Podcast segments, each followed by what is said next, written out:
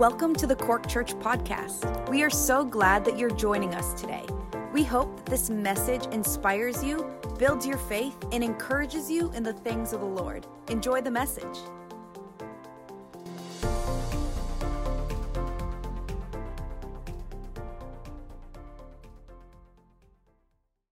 It's been my joy to be able to speak. I didn't intend to get into a series. I'm not one of these sort of kind of serious pastors as you get to know me. It's not as serious as what you think. But we've ended up, uh, we ended up really starting from uh, uh, uh something that the Lord put on my heart about three Sundays ago when, when we made the transition from the Passion Week and then the, Lord brought me back. Uh, this, this is the cup of the new covenant in my blood. And there's a message which is the first part of this series called the Ninth Blood Group, which brought down a lot of, raised a lot of eyebrows. And I encourage you to watch that uh, back on, online if you wish. And then uh, we, we did another message then called Concealed and Revealed. All of them are about the new covenant the new covenant. I want to bring, this, this thing so true for you that you're standing on a firm foundation. Amen. And so we titled that message Concealed and Revealed. And that was basically talking about the New Testament is concealed in the Old and the Old is revealed in the New Testament. So that was according to Augustine. and He's absolutely right. And so last week, we, we, also went right back into the garden experience of Adam and Eve. This is the Bible's true story of the history of man.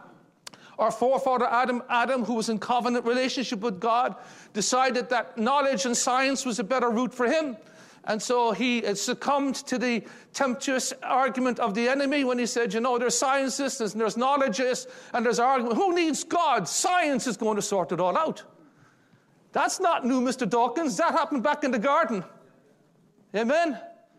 Oh, we don't need God. You know, you can be as God, knowing good from evil. So you, you, you can learn knowledges. And so the human civilization has just been self empowered, not Holy Spirit empowered, to pursue happiness, life, and liberty through the best of a natural mind.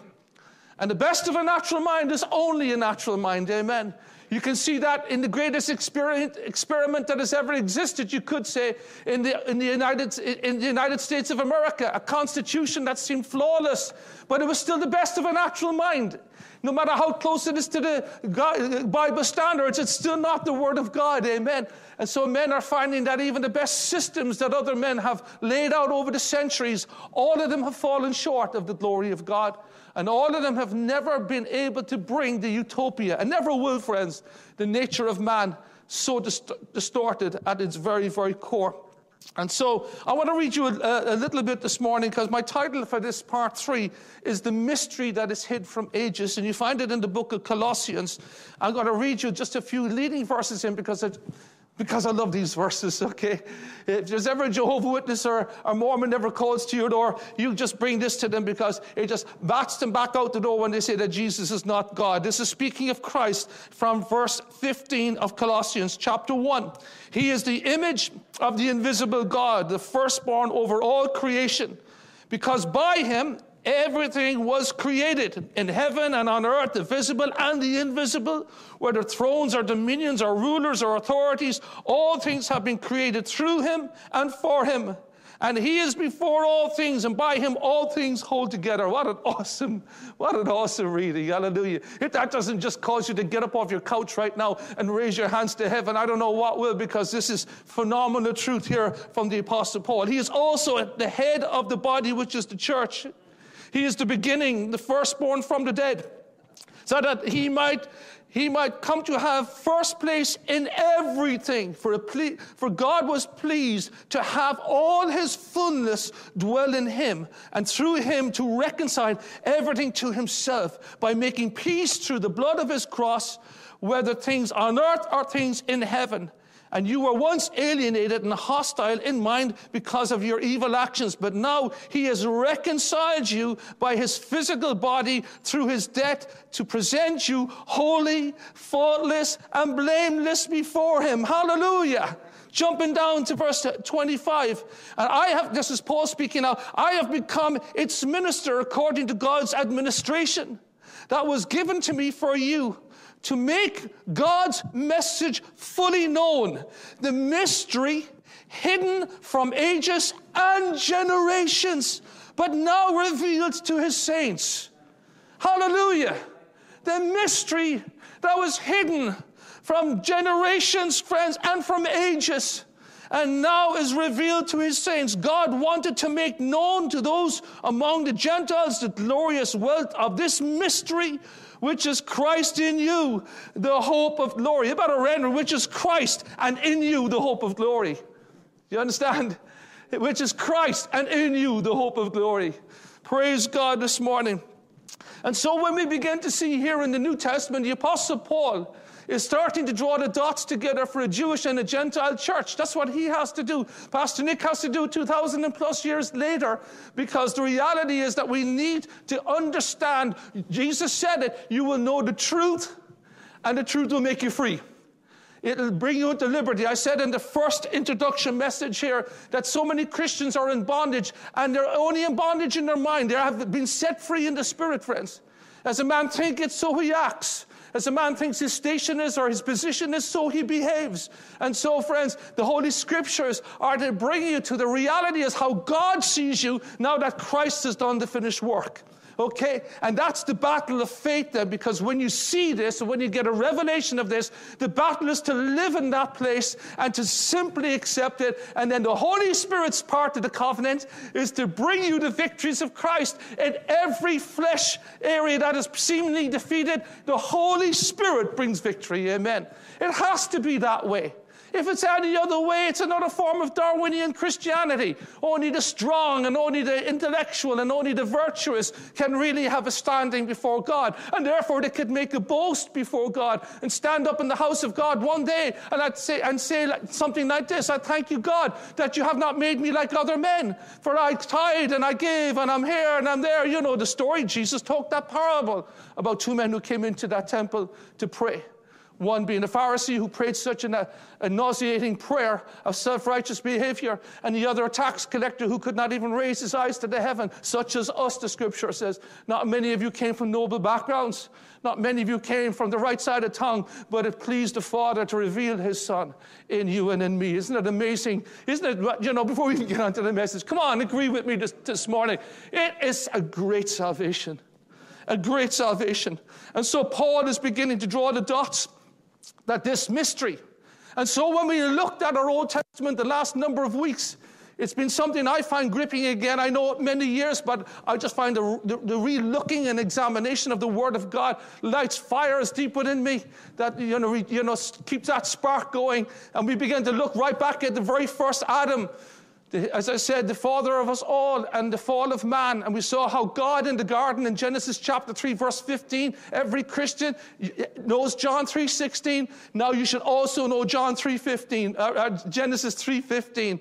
They should be cardinal scriptures in your thinking because it is God prophesying and preaching a gospel message that He was going to send a seed into the world that would crush the devil. So we know it as the proto evangelium, the first gospel preached. And from there, we go to chapter 5 of Genesis, just a couple of chapters up, and we see the genealogy. We saw that last week in the genealogies, that God even announces the plan of salvation through the genealogy of the names of all the patriarchs of that time. And so it's whispered, friends, the mystery that is hid from ages. Jesus in Matthew's gospel said to the Pharisees of his time, You search the scriptures, in them you think you find life, but they testify of me.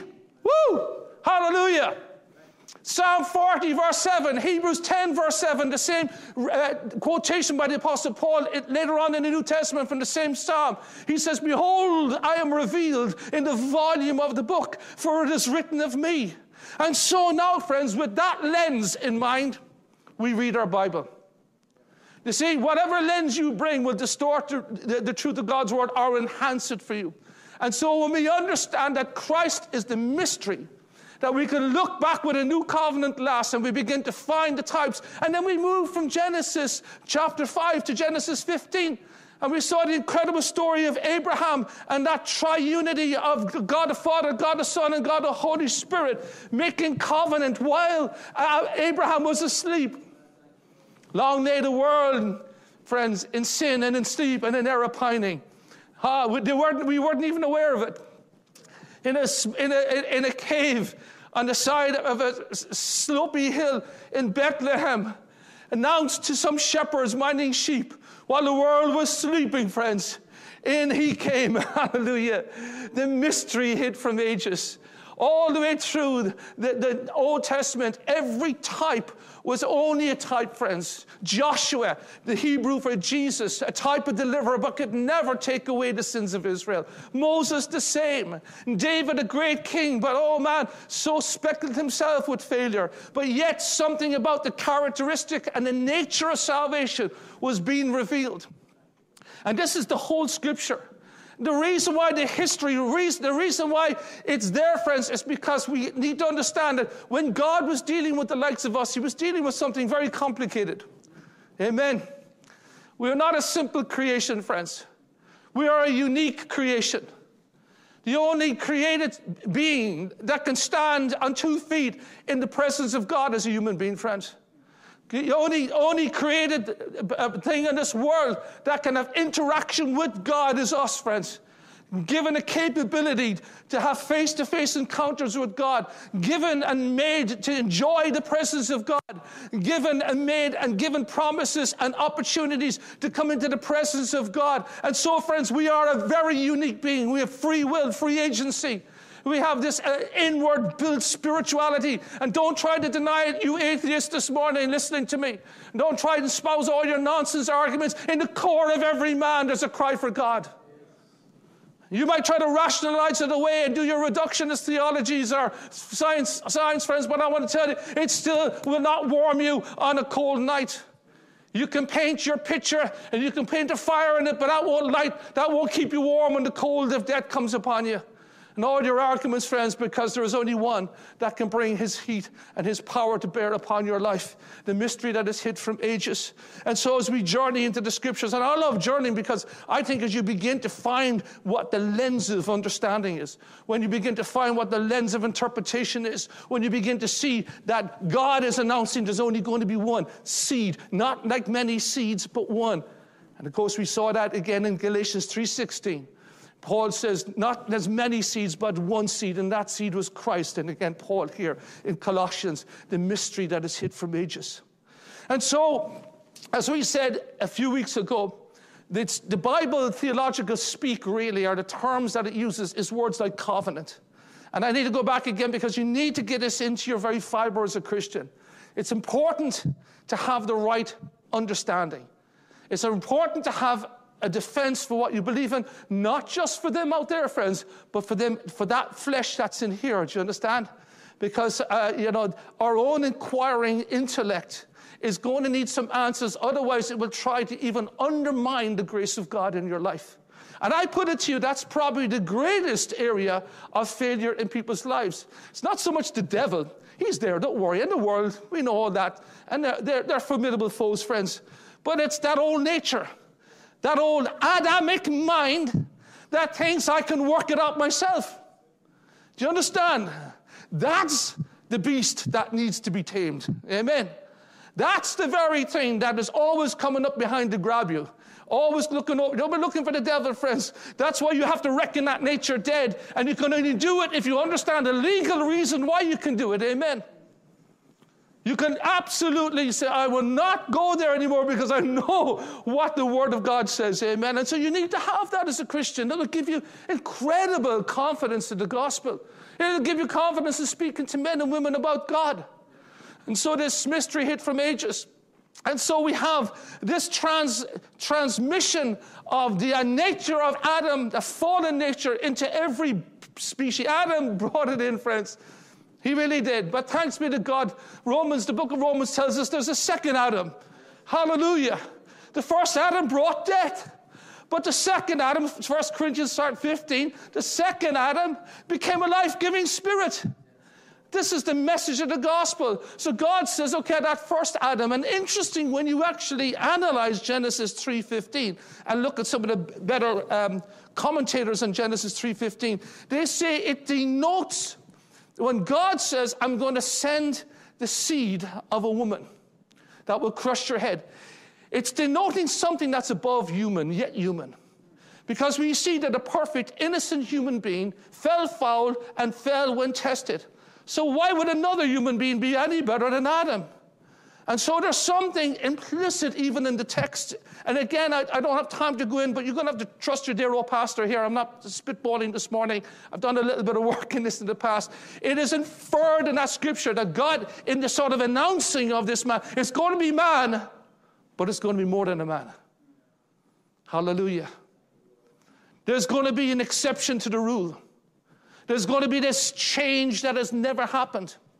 And so before he is revealed, God has to deal with the ongoing pride issue of every man because we believe that we've broke it, so we believe we can fix it. So that we can fix it took a long, long time, friends. And so we see that God speaks covenants. Covenants to engage with God was on the basis of covenant relationship. And that's what it was. You were created being given responsibilities, given free agency, but also understanding that there was love, but also relationship. Uh, you know, when you deal with your mother and father, there's love there, but there's also a relationship. There's also a, a, line you should never step over when you're dealing with your parents. There's never a line of presumption or, or, or, or you know, and so when you're dealing with God Himself, it is exactly the same. And covenants is a contractual agreement between two or more parties. Brit is the, not Brit, because I'm sitting in front of two Brits down there. Brit is the Hebrew word for covenant. Amen. sorry, John, and sorry, Catherine. But Brit is the Hebrew word for covenant. And it's a contract between two people. And so, for God, before He's going to announce this great covenant of covenants, the new covenant, you know, it's like throwing pearls before swine. You know, the reality is that Adam and his offspring are so convinced that they can breach the gap between God through religious behavior, through compliance and ritual and other things, and through slow sort of, uh, you know, evolving into a better. So they agreed this covenant, this Mosaic covenant, effectively the Old Testament is the Mosaic covenant, and that's, that, that's those works that they have to produce. And if they produce those works in keeping, then God will meet his side of covenant and of course give them rain and, and fight their enemies and you know provide life for them as he said and step and be their god and of course we know that history has shown and history always shows it doesn't matter whether it's 4,000 plus years ago back in, in, the, in the Sinai desert, friends, with a group of nomadic people, three and a half million of them who have the presence of God. The nature of man is the same. The nature of man is that man cannot save himself. Impossible. And so the whole understanding is that God is only going to deal with man. My spirit will not always strive with man. God will only deal with man up to a point, up to the point of Him producing His salvation. And then He says, This is my beloved Son, hear ye Him. He announces Him. And so there is this transition that all of a sudden, this second Adam, is going to go into a covenant relationship with God. The second Adam, as we know, this, uh, the hymn writer says, "Tis mystery odd, I love it, the immortal dies, who can explore his strange design." This exception to the rule, this God man, he shall call his name Jesus. You shall call his name Emmanuel, for he shall save his people. Uh, God with you. You shall call his name Jesus because he will save his people from their sin the announcings even over his name, the peculiarities of it, the, the incredible uh, you know, the mysteries that were attached even to this babe of Bethlehem are quite amazing, friends. And so you can even imagine, and I know I'm going several directions, but you're all long enough in the two to be able to join some of these dots together. It must have been amazing for Mary, his mother. I mean, she's hearing things from the angel. You know, she's, you, you should call name Jesus, Emmanuel, God with us. And she said, goodness, that's skirting the edge of orthodoxy, you know. I'm, I'm going to call, you know, my, my son has got a name called Emmanuel, you know. Uh, look, uh, you, that's heresy to the Jew, of course, you know. That's, that's, that's, that's borderline stone the whole family. And so you can imagine these incredible announcements when, when the Christ child was born, of course. And then as he begins to draw his titles to himself at the right time, at the leading of the Spirit, and begins to prepare that journey to the cross, of course, then all hell breaks loose. Every bit of flesh of Israel rises up against him. Every demonic power will go there another time. But anyhow, we have this journeying of Israel, this journey um, for, for, for, and, and the journey takes, and I believe, friends, that the, the timing of God is perfect. You know, a lot of people say, you know, why didn't he step in earlier? You know, well, I'm going to give you some ideas why he didn't step in earlier before I go on to the new covenant. And why didn't he step in later? You know, right up to the time of Jesus, they estimate, anthropologists and Christians alike, if you go to um, answers in Genesis and places like that, they estimate that from the time of Noah right up to the time of Jesus, that one billion people lived and died. But from the time of Jesus until today, 110 billion people lived and, lived and died. At the time of Jesus, the Bible says, at the right time, Christ came forth. At the right time, the Roman roads were being established, ways of bringing that gospel message to, to what was a, a very medieval world, a very dangerous world. The, a common language was being formed for the majority of the civilized world at that time under the Greek Empire. It's, again, it, it, it, always entertains me when I find a lot of Christians going back to the Hebrew roots, and I'm not against studying Hebrew, don't get me wrong. I'm not against it, the fact that the, the scriptures started here. Someone is smiling at me this morning. Don't press the red button, Pastor Nick. But here we go anyhow. But people who boast all things Jewish, I always say, isn't it interesting that God give us the New Testament in Greek? Because it's a new covenant. It's a new covenant. It's not about nationalism. It's not about infused nationalism with religion. It's not about a nationalism where, where by forced rule, friends. There's no virtue in forced rule. It's true conversion. It's true the laying down of free will. Because you're absolutely convinced my free will is only going to get me into trouble. Hallelujah. Uh, there's this, this, this virtuous side of going to the doorpost and being pierced through the ear out of that free will giving because I love my master. Why? Because he first loved me.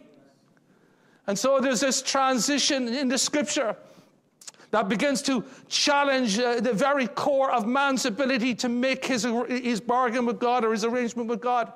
The Jews became very sophisticated. They're a very bright people to them, are the patriarchs to them, are the prophets to them, are the scriptures. We owe so much to Israel. I believe in praying for the peace of Jerusalem. I believe that God's not finished with Israel yet. I believe He's going to come back and bring a mighty revival to that land. But I believe that salvation is only in one name. Hallelujah. And there's only one body and one church, and every Jew that gets saved comes into that body. Amen. Every Gentile the same, because He made it two into one new man. Praise God. So much here. There's so much richness as we look at this this morning. And so the, you have this, you have this, uh, this, this belief, generation to generation, ages to ages, as Paul said. Every generation thinking that it can outdo the one before it. And it's the truth, friends. You've heard me say it many times. I always thought I was, would rear my children better than my parents because oh they didn't see everything went on and I'm going to see everything goes on. My kids of course I'm going to discipline it like the, like, like, like the oracle you know and, the, and the all-seeing eye and, and, and, then I have four boys and it's easier said than done. And then I end up like Elijah. You ever worry about Elijah up in Mount Carmel? Elijah's up in Mount Carmel you know that great story. And you know the, the, the prophets of Baal and Asherah are there, and as this great competition goes on. Whichever God answers by fire, let him be God. The entire nation has been summoned. It's this massive event, friends. I was actually in that very spot where they believe the fire came down in Mount Carmel many years ago, right next to Megiddo Valley, actually it is. And it's massive. So they said the whole nation was assembled. This huge contest. And of course, we know the outcome. Baal and all them didn't produce any fire because religion has no fire. Religion has no power. It's just got pomp and ceremony. And when it's all over, you're back smoking and drinking and sleeping around, and you know, all those vices that you just hide and cloak, and cloak away are just booming out of you again. Religion is the most dangerous thing on this planet, in my opinion, because it, all it does is suppresses and makes it go underground, as we saw for years, all those children that were being abused. And God, forgive me, I'm going off on a rant this morning, but it's important that we don't build another religion when we start preaching the gospel. I hope you can say amen to that. We should have learned from history, we should have learned from the Jews. And so we have eh, eh, eh, Elijah there, and he calls down the fire, and it's phenomenal, of course, consumes everything stones, water, the whole lot, sacrifice, everything is gone. But within minutes, he gets a report that Jezebel says, I'm going to cut your head off by this day tomorrow. And he runs, and he runs to the back of it, end of a desert, and is exhausted. And then, of course, he wakes up, and the Lord appears to him. And the very, the very first thing he says to the Lord, check it out in Second Kings, the very first thing, First King, sorry, the very first thing he says, not the second thing. He says this I am no better than my fathers. Isn't that telling? I'm sure he was up in Mount Carmel thinking, wow, Samuel never did that. you know? I mean, Samuel was good, don't get me wrong, he was a great prophet of the Lord, but the whole nation of Israel turned in one event. It was a mighty, I'm sure there's something in him thinking he's better than his forefathers. And actually, in fact, and so he begins to see, I am no better. That's what the law was to produce, friends. I am no better than my forefathers. I'm no worse than them either. Instead of these people going around bugling how bad this generation is, I'm telling you one thing, friends, they were every bit as bad back in the 60s. The same. Society had its easier ways to hide it. They didn't have the internet to blatant it out. Had they, they would have been exactly the same because the nature of men and women is the same. Also, when you go back and read your Fox's Book of Martyrs, they weren't any better than you either. It was God in them, it was Christ in them. Hallelujah. God took ordinary, fallen people and through his power made them great. Amen. That's why they stood the test of time, friends. Went into the den of lions, were sawn and sunder. There were goods were confiscated. Why? Because they were more virtuous than us. They were just a better citizen back then. Oh, back in the 17th century, that's the apex of human behavior. No, friends, no, friends. I love Oliver Cromwell. I love the Puritan writers, but they did some atrocities as well that I would never stand with, including Mr. Luther, including the Anabaptists, including them all, friends. It's not about us, it's about him. The gospel infused in the Christian. And so Israel had to learn this because they all believed until, of course, they had exhausted centuries of trying to refine themselves through, you know, through better compliance to the Torah and to the law, to the law of Moses. And of course, they had ended up, as I said, with 613 bylaws to box in the human flesh. God only knows where they've got to today if they were able to rewrite the rabbis and add it in. If Ezra was still around, he'd probably up to 800 or 900, I would imagine, at this stage. You know, don't buy the internet. Don't look at that. Put, um, put, spy, put watch gear on your internet. Put, oh, I'm not against that sort of stuff, friends, because you don't want the birds resting in your hair. But what I'm saying, you can never box out the manifestations of the sinful nature. And so I want to bring you to the covenant understanding that God exhausted covenants with men. He exhausted them. None of them kept them. David didn't keep his covenant. They all broke their covenants. They all broke their part of the deal. Do you understand? And that's why he said, I'm going to do a new covenant, not like the old covenant that I made with your parents, your forefathers. Even though I was a God to them, you know, even though I was good to them, they broke the covenant every time. And of course, we know that Paul writes to us and he tells us that, that old covenant was, was basically a schoolmaster. Interesting term he uses. the old covenant was there to frustrate you. The old covenant there was to really test your false premise about yourself. You know, when I, when I listen to a lot, of, and I do listen a lot to um, political thinkers as regards uh, philosophy, philosophy more than politics, and I listen to a lot of people on the left, you know, the, the communist and the socialist sort of arguments. And, and they seem so noble, you know. And, and I like the nobility because it's in right in line with what we believe as Christians. We should share, we should love, we shouldn't dominate, we, should, we, we shouldn't discriminate. All these absolutely right. But what they do, Andy, is that they underestimate the power of the human nature. And they overestimate, overestimate its virtue. Wow, man. You underestimate the power of that sinful nature and overestimate your virtue, my friends. You are on a dark road to collision and road to nowhere. And of course, the entire Old Testament was that schoolmaster to show the Jews. It was like that plumb line, how crooked you'd become, how off, how leaning, how licentious in one way, how legalistic another way. And so covenants ran their course. And God knew the words, of course, because we know from from Revelation that John sees a lamb that has been slain as before the foundation of the world. Salvation was not reaction, salvation was a plan. Salvation was always in the heart of God. And so, in the preparation, at the right time, Christ is revealed. But I want to share the fundamental difference. I've got a few minutes left. A fundamental difference that you need to grasp this morning. And I'm going to bring you there on, into this, what we call the servant songs. Now, you say, that's fine, Pastor. That, is, that's, that's, that sounds very plausible, because it is very plausible. But is it scriptural? And, and of course, it's not try to just plan out some sort of new way of looking at the gospel. I believe this absolutely is the gospel. There's, there's no other gospel. And actually, I heartily believe that if the new covenant isn't true, then salvation is a myth. That God's just playing with us. And if you're going to die, make sure you die in the middle of a rapturous worship um, before the announcements start, and then you say, oh, they're going on too long, or they're boring, or whatever it is, and then all of a sudden there's criticism and ill in your heart, and you're imputed sin to you by God, you know. Or before the preacher comes up, because you might love him at the beginning and hate him at the end, you know. So, uh, uh, praise God. Did my lights just get brighter? God bless you. Amen. They should be hiding me, not shining on me. But anyway, so I want, I want to bring you, because every covenant in the Bible, up to the new covenant, is a covenant made between the United Nation, Israel, and God, or individuals and God. And they're on contract. But the new covenant is different. The new covenant is not like that. The new covenant is going to be between God and Christ. All of a sudden, there's going to be a parking of humanity to the sidelines to watch on. I mean, watching on this incredible drama being carried forth for our benefit. Where the Bible says, I looked for a man among them that was stand in the gap on behalf of the people, and I found 50. No. I found 10. Should I even find two righteous, I will not destroy Sodom. He could find no one, friends. I look for one man. Up. So Isaiah says, his own righteousness he put on as a breastplate and zeal for his house, his own self. The Lord himself says, I'm going to come down. And I'm going to come down in a specific way as a God man. I'm going to leave the eternity past.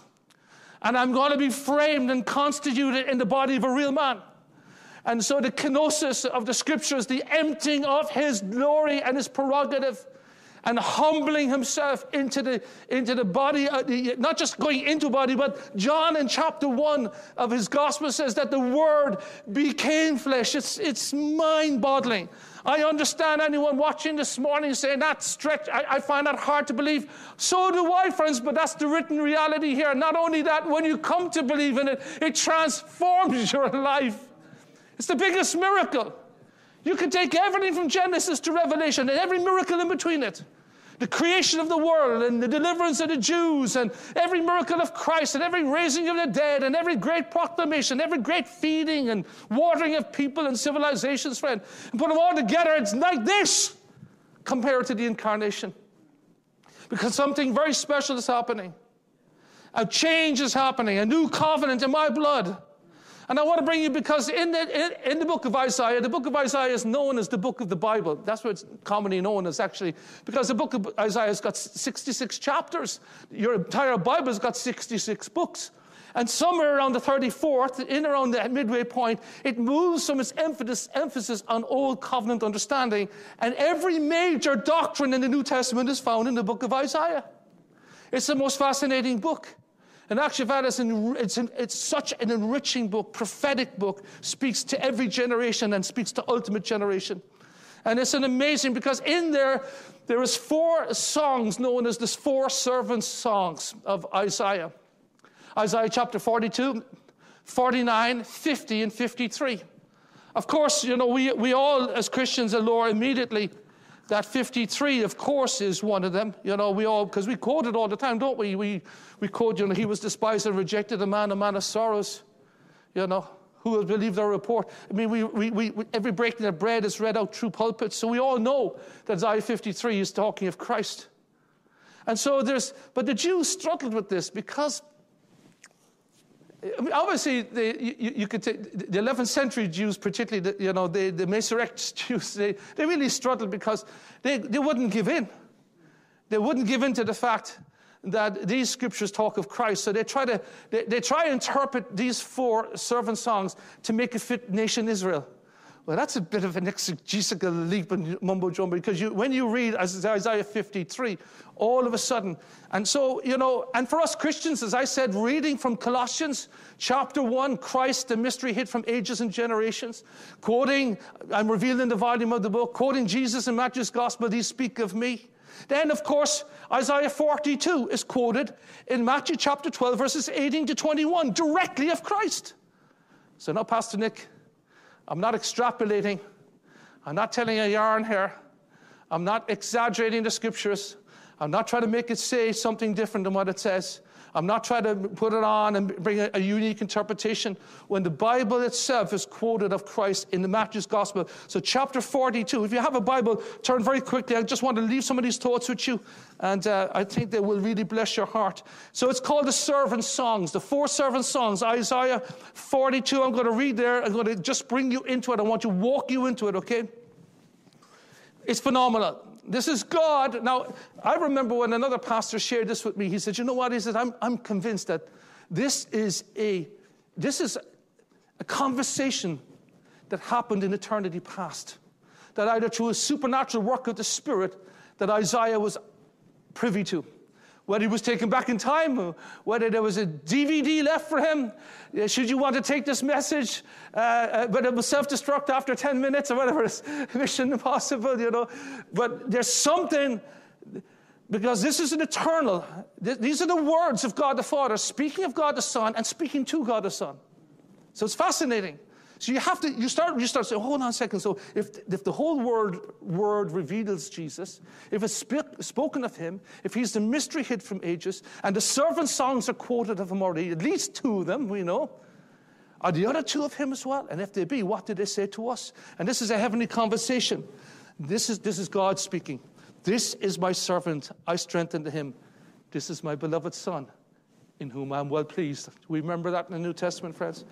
This is my chosen one. I delight in him. I've put my spirit upon him. He will bring justice to the nations. He will not cry out or make his voice heard in the streets. He will not break a bruised reed. He will not pick out a small, he will not put out a smoldering wick. He will faithfully bring justice. He will not grow weak or be discouraged until he's established justice on the earth. This is God announcing his servant. He's announcing Christ. The islands will wait for his instruction. This is what God says the Lord says, who created the heavens and stretched them out, who spread out the earth and what comes from it, who gives bread to the people on it and life to those who walk on it. Verse 6 God is now speaking to Christ. God the Father is speaking to Christ in eternity past. I, the Lord, have called you for a righteous purpose.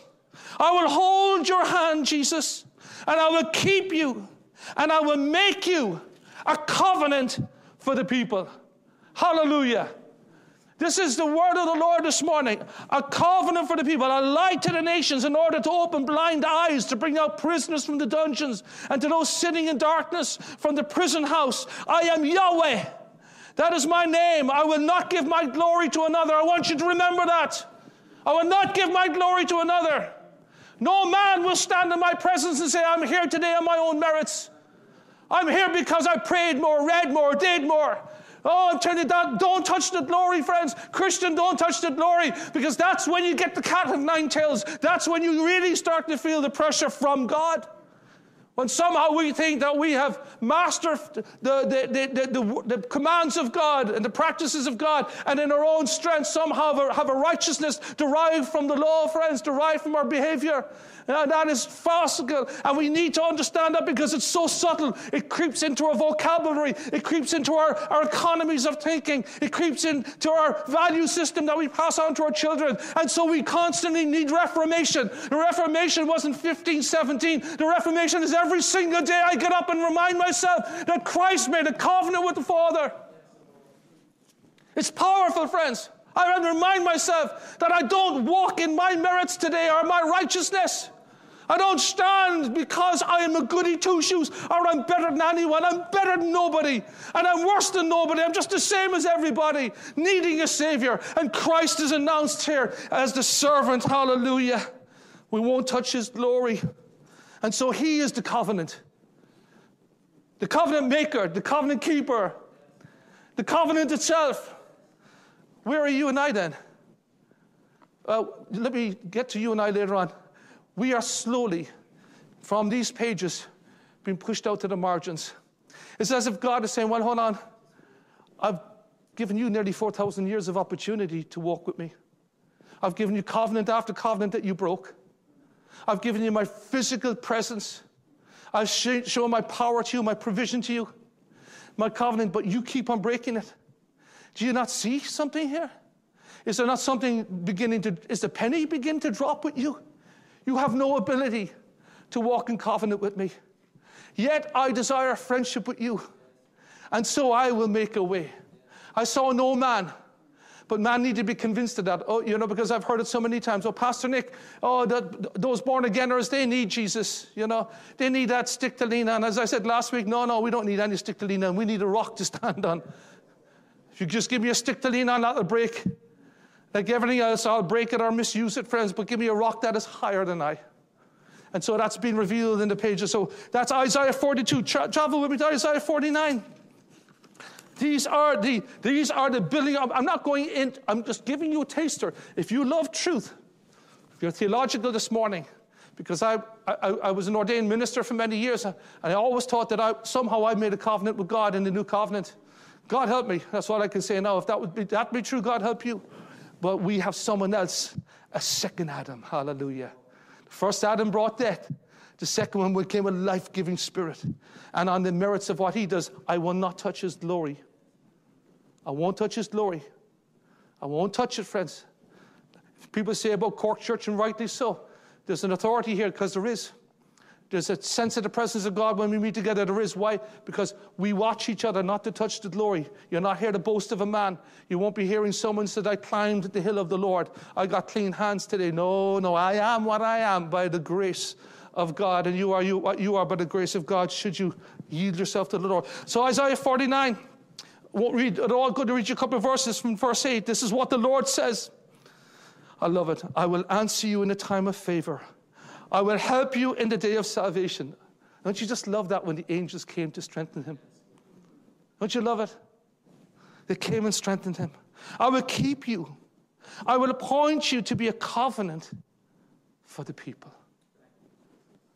To restore the land, to make them to make them process, sorry, possess the desolate inheritance. Saying to the prisoners, come out, and those who are in darkness, show yourselves. Let me bring you to chapter 50. Because this is going to nail you this morning. And I have a further message on this, which we'll be doing in a couple of weeks' time. Nice to announce that next week we have a phenomenal morning for you. Uh, this is my story morning. I'm looking forward to that. And then after that, we've, we've a guest speaker. But after that, friends, I'm going to bring you, I, I think, an augmenting message that will really help you here. Isaiah chapter 50 is also the third of the servant songs. This is what the Lord says Where is your mother's divorce certificate that I used to send her away? In other words, I didn't give her a certificate and I didn't send her away. God is saying, You're saying that to me, that I pushed you away because you committed one sin too many and I, I divorced you. I hate divorces, the Lord. I don't push you away. That's not how it works here. If anybody walks out of this relationship, it's you, not him. Isn't that amazing? So don't you ever blame that God has walked away from you. What happens is that you have let sin so hard in your heart, you've walked away from Him. And how often we've done that. I'm going to jump down to verse 4 because of time. But you, I want you to read that later on because it's, it's God speaking, of course, to Israel and announcing then the Christ, the obedient servant, from, chapter, from verse 4.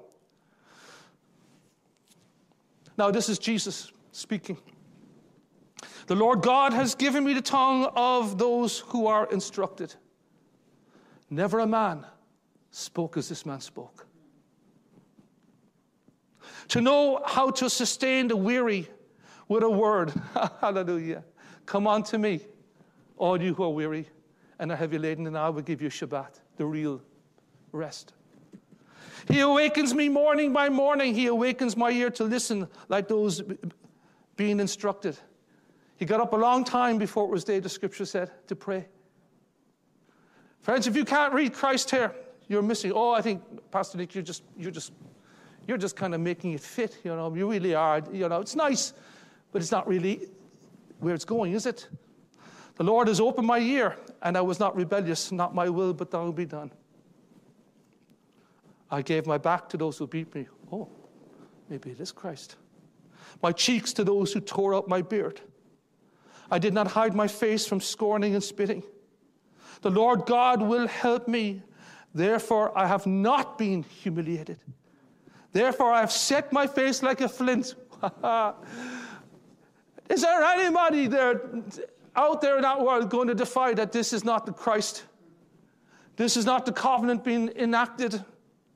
I've set my face like a flint to, to know I will not be put to shame. The one who justifies me is near. Who will contend with me? In other ways, not, who will compare himself to me? Knowing that he set his face like a flint, knowing that he stepped in as the God man, made the covenant with the Father. Are you going to try to add to that? Are you going to try to contend or compare yourself to that? Are you going to try to say, that's lovely, Jesus, but look what I can do the two step? Really? Look what I can I can help all ladies cross I can do more Bible reading. I can give more money. I can give my body to be burned. But you have not love, and love is Christ, as we know from Corinthians. There's no other because God is love, and love, and Jesus is God. What, are you going to say? What, are you going to add to this? How we touch the glory in modern Christianity, and God doesn't come down and kick us all. It's nothing but His love and grace, friends. In the light of what His Son.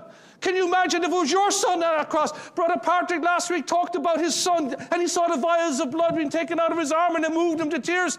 But his son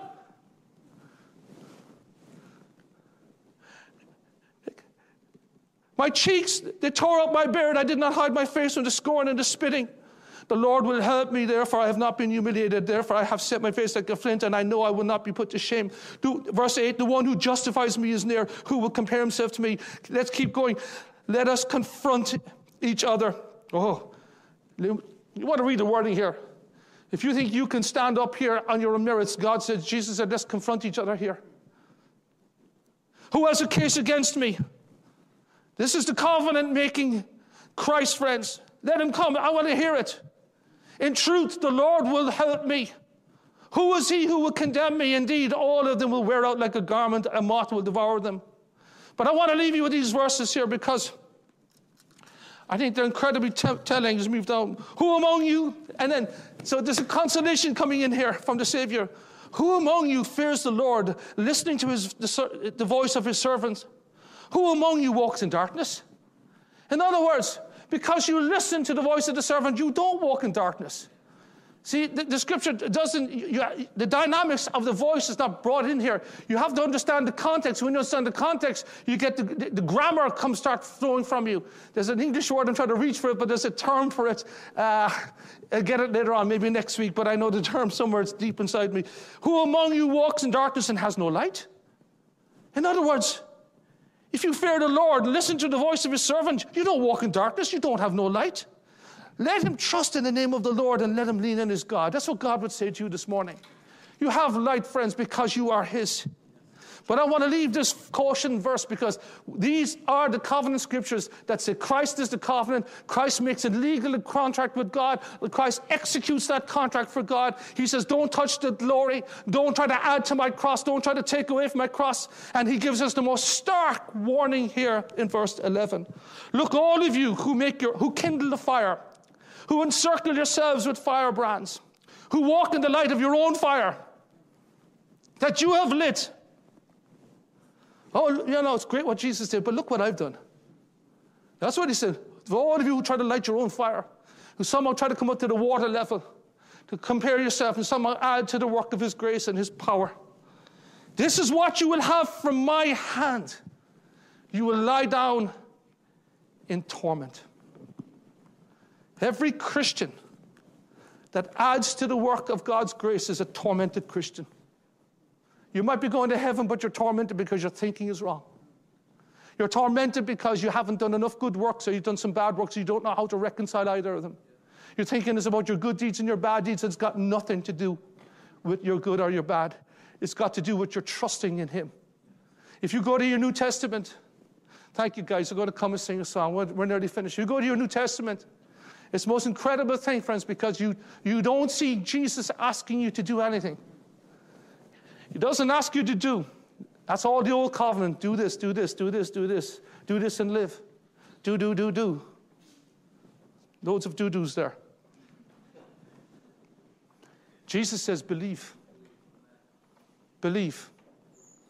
He changes the whole vocabulary as you read your Gospels.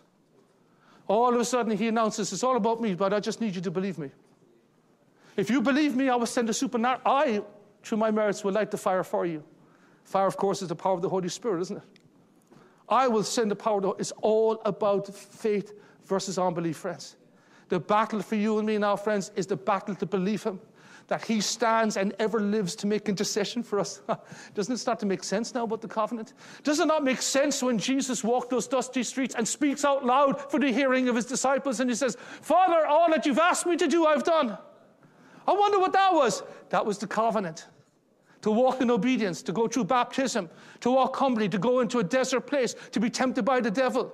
All this was the plan of God. Where the first Adam didn't walk in obedience, where the first Adam fell at the first hurdle, the second Adam walked in total obedience. And after walking a life of obedience before the Lord, you can come and gather behind me, folks, there's no problem. As, as, he, as, he, as he walked out that life of obedience to the Lord, and that obedience led him to the propitiation, which is the satisfying the justice of God for sin by going to the cross, friends. What a great salvation. There is nothing more powerful than the covenant of grace, friends. There's nothing more far reaching. When we used to sing it in our theologies, I think people of yesteryear had a greater grasp of it when they said, There's nothing left for me to do. And Jesus did it all.